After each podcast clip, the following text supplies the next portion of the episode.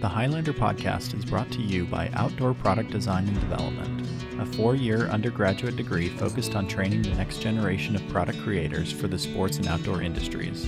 Learn more at o p d d dot u s u dot e d u. The Highlander Podcast is sponsored by the Utah Outdoor Association, a business association focused on elevating Utah's outdoor industry through educational programming and events. Their membership consists of Utah's outdoor manufacturers, retailers, outfitters, and guides. Member benefits include networking opportunities, recruitment of talent, and brand promotion. More information about volunteering and membership is available at utah outdoor dot org.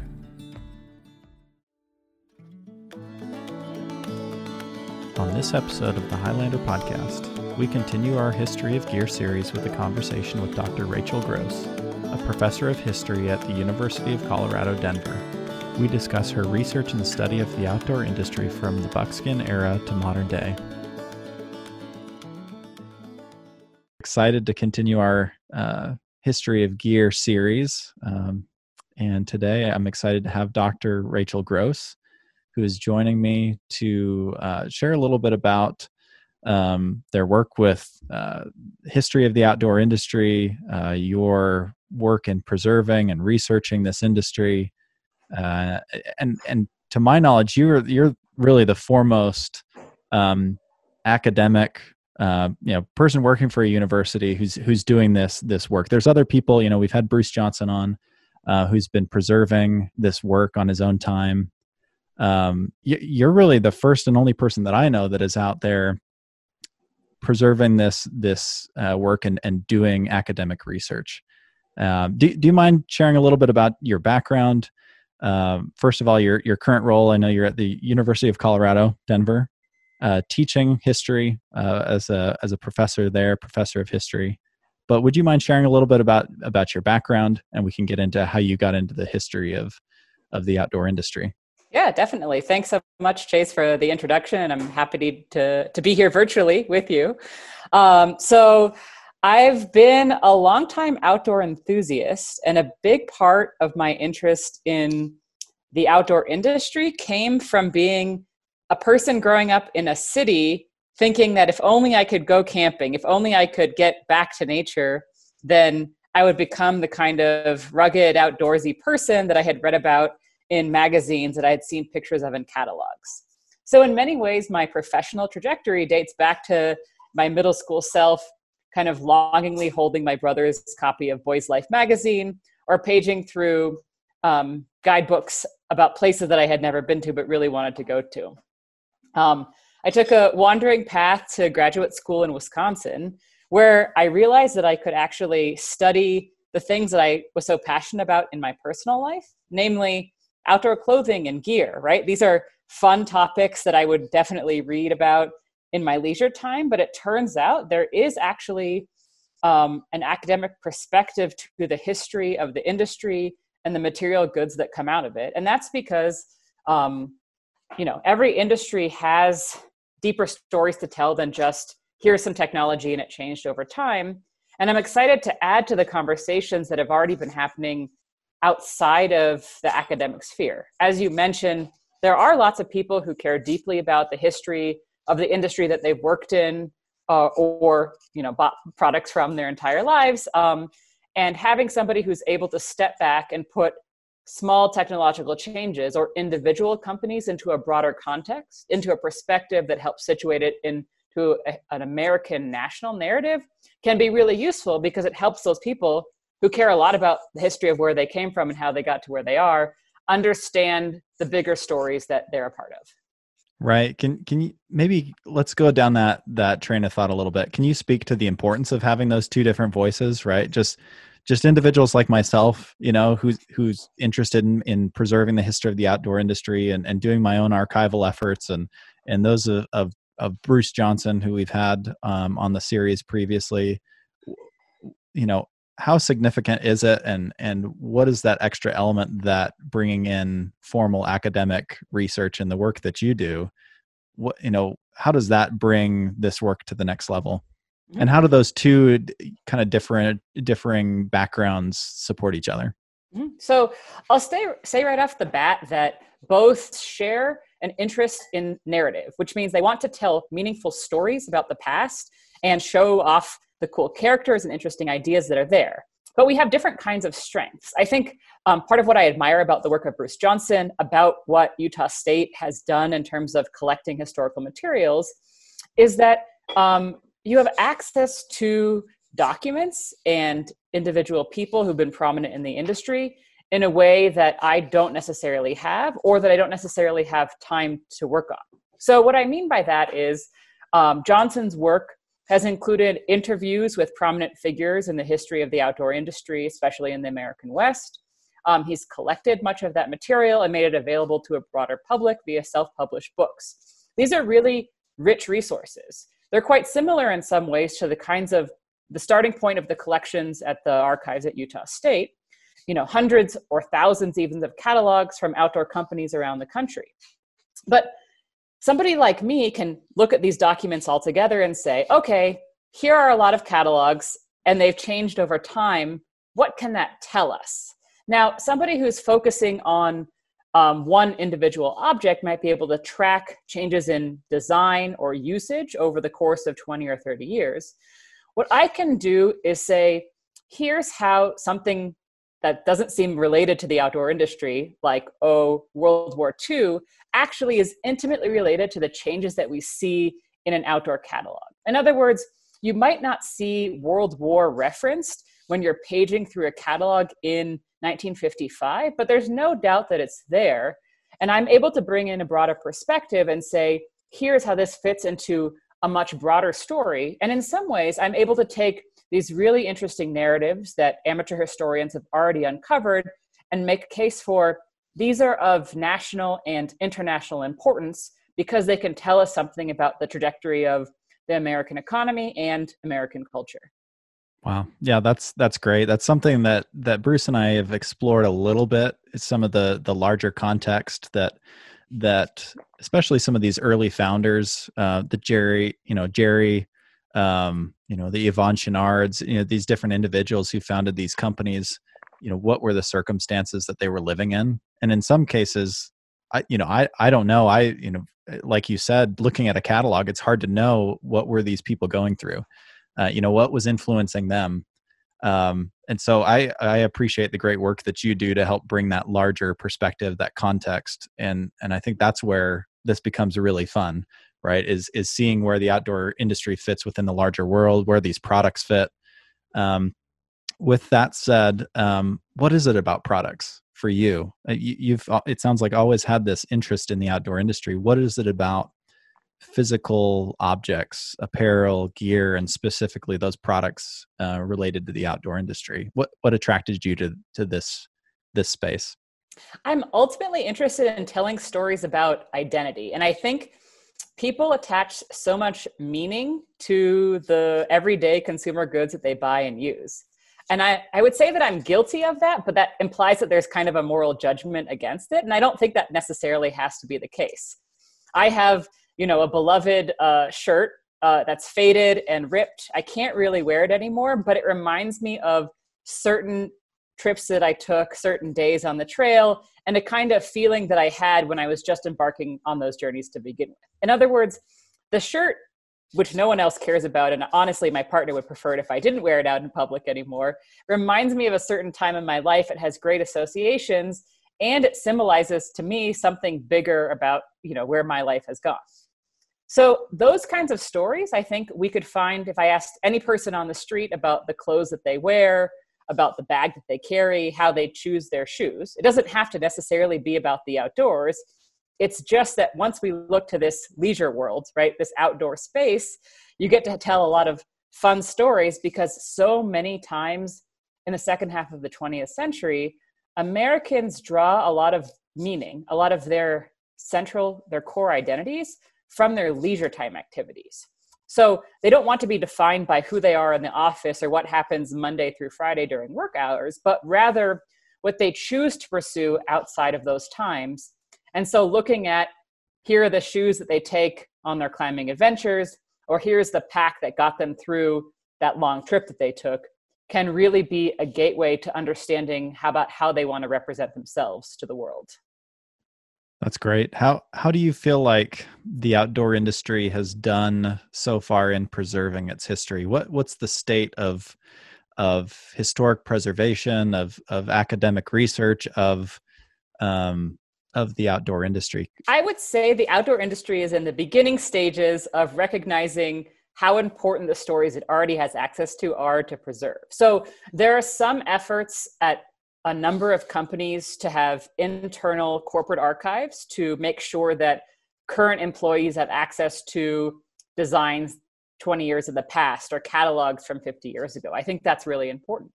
Similarly, there are university efforts to preserve these kinds of records on a much larger basis, cutting across, not just across companies, across different areas of the field. That's also hugely important work. But for the most part, businesses aren't thinking first and foremost about preserving history because they're in the business of the here and now, right? They're thinking forward and not necessarily backwards about where their company has been in the past fifteen or fifty or even one hundred years. The good thing, I think, for the outdoor industry is that very clearly companies are invested in talking about heritage. So, you know, the origins of their companies, who their founders are, and what kind of claim they might have to authentic experience in the past. I think that's really central to outdoor companies' marketing campaigns. And so I think there is a good business reason for preserving that history, in addition to this much more human one, right? Telling the stories of people who've been involved in an industry that they care about deeply, about an industry that clearly so many millions of Americans have invested their time and identities in. Do you feel like um... current companies, founders, uh, people involved in the outdoor industry, do you feel like they see their industry as relatively young and so they don't think of the work that they're doing as historic? I, I, I mentioned that because Bruce and I had this conversation about Jerry Cunningham and, and the founding of Jerry, and and you know, looking back on his life, Bruce Bruce mentioned that that Jerry didn't necessarily see himself as an outdoor pioneer, right? Um, And and I feel that's common among some of these founders of, of some of the modern outdoor companies that we see today.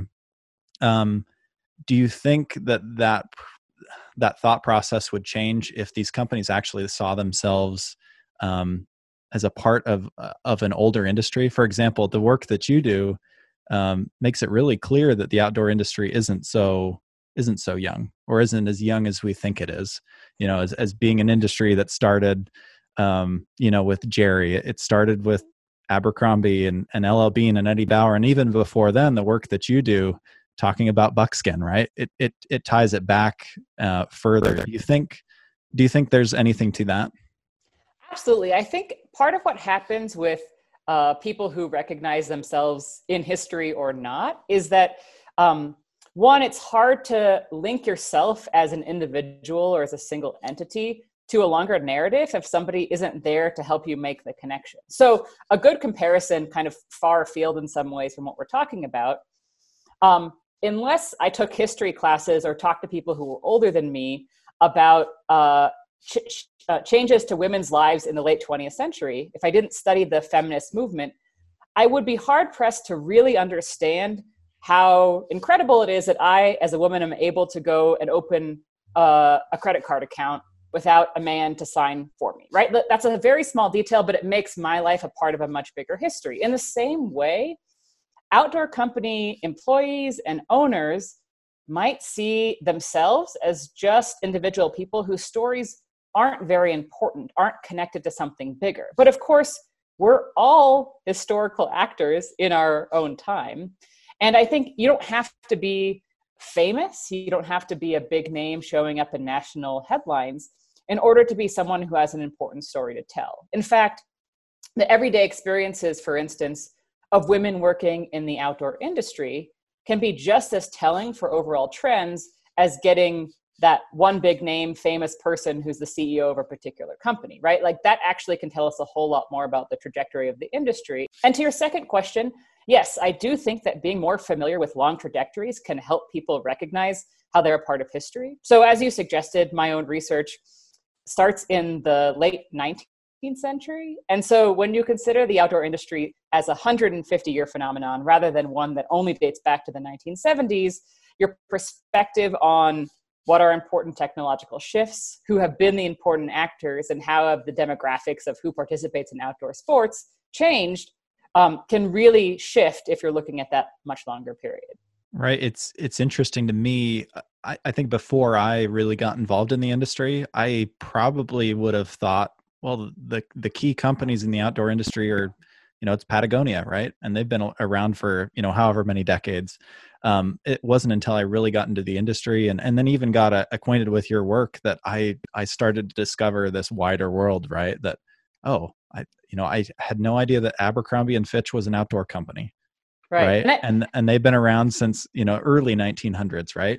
Um, so it's it's that education and um, you know, th- just or maybe that lack of understanding and, and familiarity with the industry and the companies and tying that narrative together. And um, you know, it's it's been really interesting and eye opening to me to to learn, you know, how much uh, older this industry really is.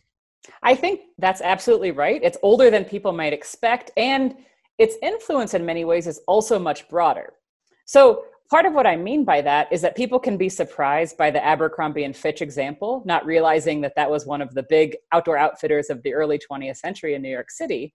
But they also might not realize that companies today that no one associates with outdoor clothing and gear, ones like Banana Republic or Land's End or J. Crew, all are spinoffs based on outdoor company models of the nineteen seventies and nineteen eighties. In other words, even companies that feel very far afield from the trail draw influence from these legacies, from this history of the outdoor industry. And so the industry's influence has been on popular fashion much more broadly, far beyond the sporting activities that you might expect.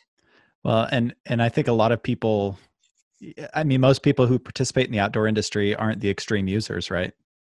You know, they're they're not that aspirational image that you see in the branding of, of some of these brands. It's, you know, I, I don't put on my puffy jacket necessarily to go climb a mountain. I I put it on to, to go outside and, and go to work. Right. And I, I feel like, you know, I, I guess that, that makes the outdoor industry even larger than maybe we, you know, sometimes we limit it to, to just those extreme users. Right.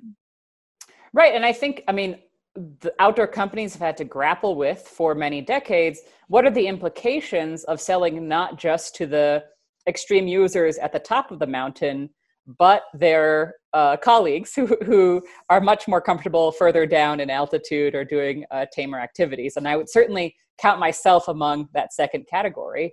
Um, but I think it's really useful to understand that hasn't always been true. Many of these companies had their origins selling hardware, right, equipment, to extreme users has only gradually made the shift towards people who are more interested in outdoorsy style than actually doing the activities themselves. So understanding where those changes come from, how companies can or cannot sometimes control who their market is and what the meanings that people might attach to it, all of those things we can learn from studying the history of an industry over a long period.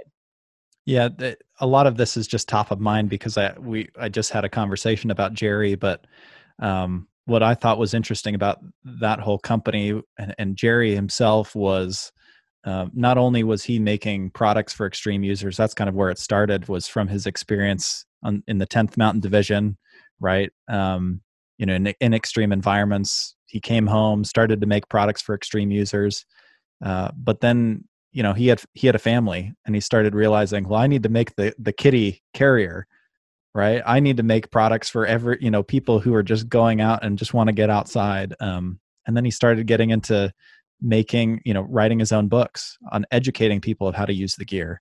And and so it was kind of interesting to see that progression from going extreme user to, well, now I need to educate the public, the everyday person on on how do you get outside and how do you use products. And and And I think we're starting to see some of that with with brands currently. A lot of these brands, that, like you said, they're kind of wrestling with how do we sell to the extreme and the lifestyle, you know, consumer, um, and and then how do we educate people on how to get outside?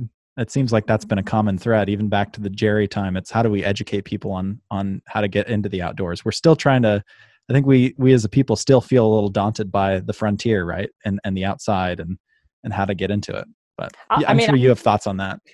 I do. I, I mean, I'll push that history even further back. Absolutely. Jerry Cunningham was one of those pioneers in terms of figuring out how to write new guidebooks that would help uh, help usher more people into the outdoors. But one hundred years before that, there were already guidebook authors whose main goal was to help communicate, here's what the outdoor experience has to offer, and here's how you can survive somewhat comfortably while you're doing it. And so I like to look back to these guidebooks of the eighteen eighties and the eighteen nineties to get a sense of what are the kinds of products or craft skills that guidebook authors are recommending, and then when exactly do outdoor brands show up into that mix? Because the major shift of the early part of the uh, outdoor recreation education, right, the guidebooks and the catalogs, was went from teaching people you should be able to make everything that you need to survive with your own hands. You should be able to craft it out of nature's storehouse,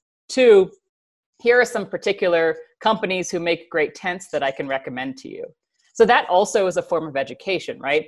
The retail interaction can help teach or initiate new consumers into this outdoor world and help them feel just a little bit more comfortable. Right. We, we've kind of glossed over, a lo- we've, we've kind of been jumping right into, into really your research and your studies.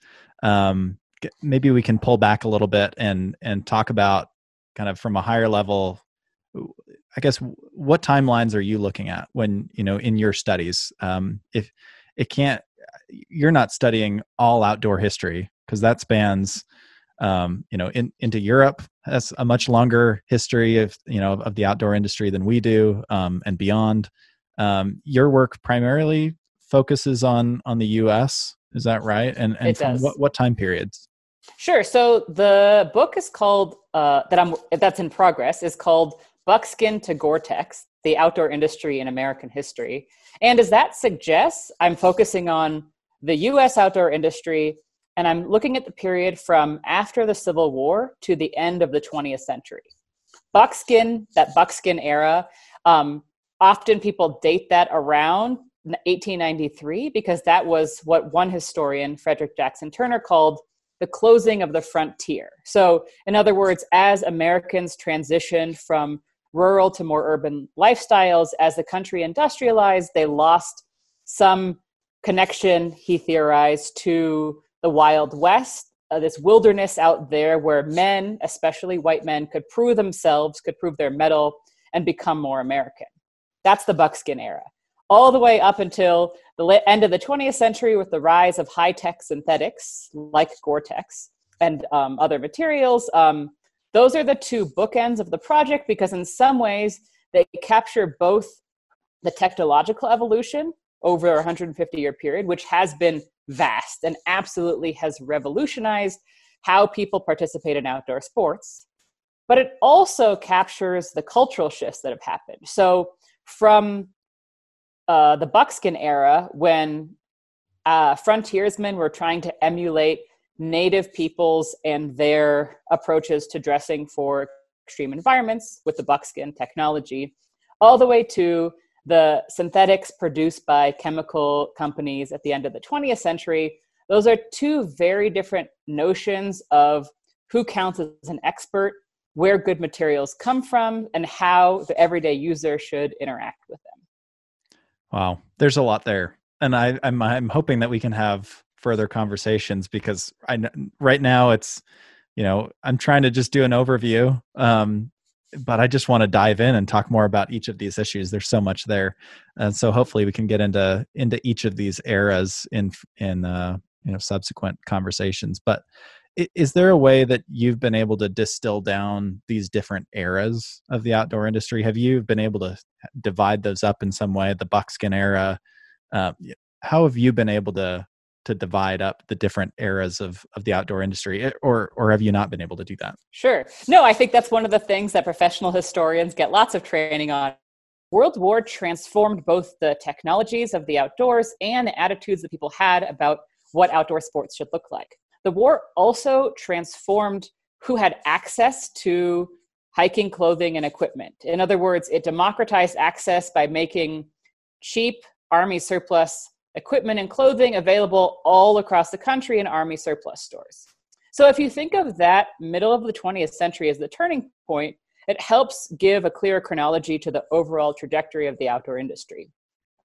The first third of the book covers the buckskin era to the age of Abercrombie and Fitch. What happens in that time period essentially is that outdoor companies like Abercrombie teach Americans that rather than making what they need in order to survive outdoors, they should buy those products instead. This was actually a radical shift given the older ethos of woodcraft, which was all about what skills you can bring to the outdoors.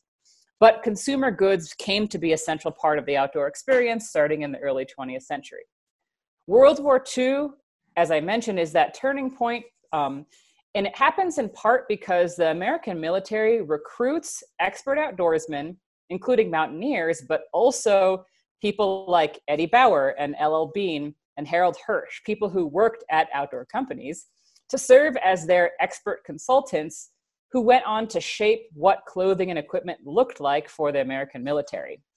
In the years that followed then, what got sold in Army surplus stores all around the country were both cheap sleeping bags that worked really well, old jackets, weird goggles, whatever you, what treasures you might hope to find, but also certain ideas about how to dress for extreme environments. One really good example of that is the idea of layering clothing. Now, wearing a few thin layers of clothes rather than one big heavy coat might seem like an obvious tactic for how to deal with changes in temperature and exertion, but this wasn't common knowledge until outdoorsmen brought that lesson to the military, and the military in turn taught it to millions of soldiers during the war. So that's what I mean by saying, yes, they changed technologies, but they also changed ideas about how um, bodies were supposed to feel in outdoor environments. So that brings us to the period after World War Two. The final third of the book project, which starts in nineteen sixty-eight, is what I call the supermarket of the outdoors era. So the supermarket, because it was a boom time for participation in all kinds of outdoor sports, and because it was a boom time for outdoor companies, new ones being founded, old ones growing at exponential rates. Suddenly, all across the country, it seemed young people were participating in um, outdoor sports in a big way and buying all the accoutrement to go with it. So this is the era when many of the companies that some of your listeners might be familiar with, might have in their closets uh, now, uh, got uh, were started. It was also the era when older companies like L L Bean and Eddie Bauer grew to become national mail-order retail chains that were able to serve a much bigger population far beyond the outdoor enthusiasts themselves, moving into this kind of market of outdoor lifestyle uh, fans who were eager to have Eddie Bauer brands on their Ford trucks or on their dog beds as well. So we end up in the Gore-Tex era, this age of high-tech synthetics, when outdoor clothing and equipment is wildly popular, available to a much broader swath of the American population, though it still is, of course, quite expensive at times, and has brought about major changes in how Americans dress on an everyday basis, right? Casual wear, sportswear is the American style these days, especially now, um, and the outdoor industry was responsible for a big part of that shift. There's there's so much in there, and I want to get into each one of those eras, but even just having this conversation, it, it's so informative to to look at these macro level events um, and, and see how they impacted where we are today. I, I don't think most people would look back and, and see the war as being such an influential, you know, piece of what informed what the outdoor industry would become. Um, and and I think kind of of this more modern era of, of the outdoor industry, it's It's interesting, kind of the confluence of events that started to happen in the in the sixties. You know, after the war, you had this, you know, all this outdoor gear that was available, this this military product, um, you know, coinciding with, I guess, the the hippie movement, right? Um, it, and it's it it's no wonder that you get a company like Patagonia being formed during that time, right? Um, that I, I don't. I, I just think that time period is so interesting, where you have tenth Mountain Division people coming back, a flood of new gear, um, you know, the values that we see of the industry currently kind of um, you know, coming to the forefront um, during that time. It, it's interesting to trace all of that back. I, I love doing that. I think I was surprised myself by how important the military turned out to be in this story.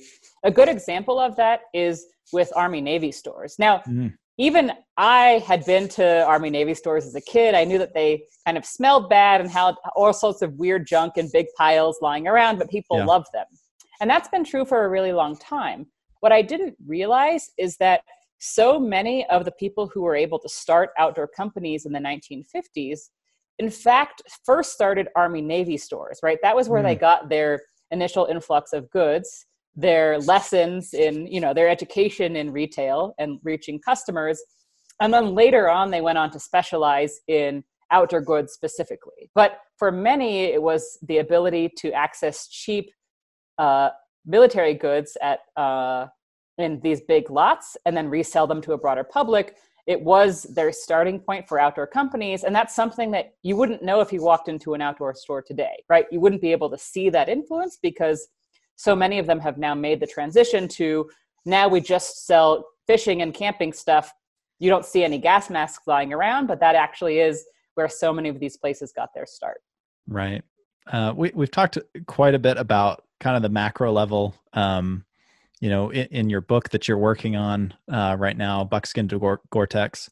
Uh, do you mind sharing a little bit more about, you know, some of your past writing, past research? Um, I, I know you have a great article on layering, so some of these specific outcomes of, of these larger events um, on the industry. W- what are some of the other topics that you've been diving into within this larger narrative? Sure. So one article I've written uh, focuses on the war itself, and it looks not at the tenth Mountain Division, which is a wonderful but very well-known story, but rather at the Quartermaster Corps, which mm. is the branch of the U S Army that's responsible for logistics, including developing and distributing clothing and equipment.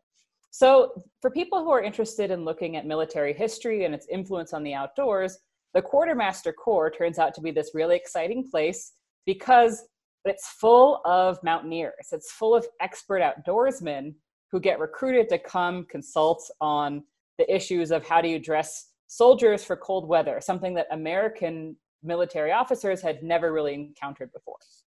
So that's one direction of research.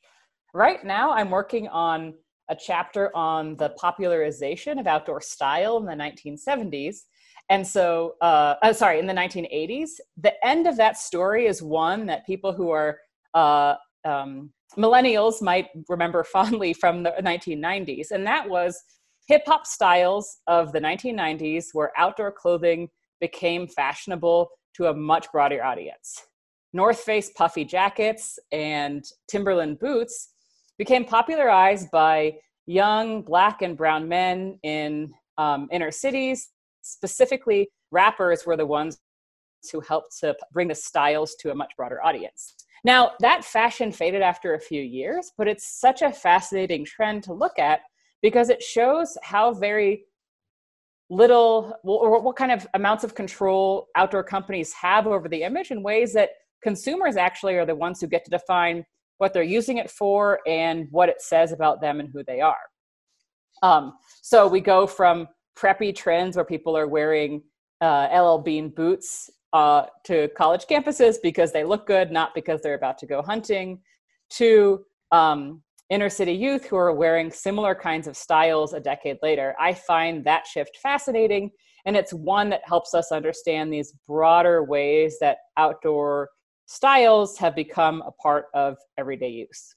I think an example of that in in the current day is is the increase in outdoor styles in high fashion. You know, I've I've noticed that quite a bit. You you see a lot of puffy, puffy, or in the last few years, you've seen a lot of down and, and puffy jackets um, on the runway, um, and, and that's not necessarily the brands, you know, doing that in a way. It's it's designers who are taking those styles and taking that influence from the outdoor industry and elevating it, you know, elevating it in a way, um, and taking it to a different level. Um, it's it is interesting to see how the consumer um, really defines what those products mean to them and make them feel. Um, you know, I know you've got limited time. I, I just wanted to touch on uh, y- your museum work and some of your archival work, um, and, and, and the work you're doing to preserve physical items. Um, you know, I think we all love gear and we love these products. And, and like you said, they, they contain memories and, um, you know, every, and I think that's interesting, you know, in, in the, the outdoor industry right now, there's such a movement to, to repair your gear and, and see those tears and rips and, and, and the repairs as, as scars, right. And, and memories. Um, I guess what what are you working on right now when it comes to to museum work and preservation? I, I know you've had some museum exhibits that you've put together um, in coordination with some of the classes that you've you've been teaching. What's some of that work like that you're you're engaged in right now? Sure. Or in the past? Yeah, the museum exhibit um, uh, it, at the Historical Museum in Fort at Fort Missoula was called Outdoor Gear Stories, and students at the University of Montana in Missoula and I collected oral histories and then also objects from people's gear closets. Now, in a place like Montana, you can imagine these closets aren't just little kind of corners of their rooms, they're entire garages or basements or attics filled with five decades or more of equipment for skiing and climbing and hiking and more. So there were a lot of treasures to be found there. And I think the best part of that exhibit for me was the ability for the students to connect individual objects with broader stories. So getting a sense, for instance, of how one woman who was frustrated with the lack of backpacks that fit her petite body finally found one that would actually work for her, and how she held on to that for decades afterwards and retained a loyalty that, to that company because of it. A key part of that kind of history work is bringing those interpretations to a broader public, right? So we had more than one hundred people show up at this um, small museum's opening, and then many more filtered in over the course of the next few months. I can envision similar kinds of museum exhibits of that type, right? Where we collect from people in the community to tell the stories about how their particular interest in outdoor sports and all the goods they've acquired in relation to that can help link them to bigger narratives in the industry and in the history of leisure time activities too. Part of what it means for me to take on this new job as a historian at the University of Colorado in Denver is to stop and learn from the people in the community. So in other words, the role of public historians is not to impose a kind of set narrative or story that we think ought to exist there, but rather to listen to the people who live in the place where you are and get a sense of, what are the stories according to them? What are the things that they've held on to? And what does it say about this place in this time? And that I can't really tell you yet. Uh, you know, I'm new to this place, and I, I know that Denver and Colorado more broadly is a great place to learn about the history of the outdoor industry and how it's impacted the lives of everyday Americans. And I'm really excited to see what my students and I uncover in the coming years. That is exciting. Um, what, what's your current teaching load like? And, and uh, I guess from that perspective, um, it, you know, you're a history professor. Are you teaching um, specifically outdoor history in your current role? Uh, no, I'm not right now. So uh, uh, in the history department, I teach classes like commodities and globalization, history of capitalism, and women and gender history.